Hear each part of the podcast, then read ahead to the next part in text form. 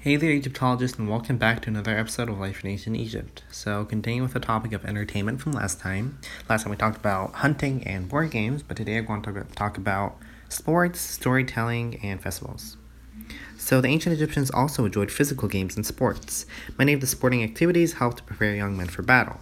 So, I talked about this in an episode, I can't remember which one exactly, but I talked about it in a sports episode. Most ancient Egyptians could not read or write. Up until the times when Greece conquered Egypt, the Egyptians did not have any theater either. However, the ancient Egyptians loved to tell stories. Storytellers could keep an audience captivated for hours with popular tales about Egyptian gods, love, war heroes, and adventures. Throughout the year, the Egyptians celebrated various festivals. Many of these were in honor of certain gods, like the Thoth festival. They include special offerings and celebrations. And if you want to learn more about festivals, you can go to my 100th, 101, and 102 episodes.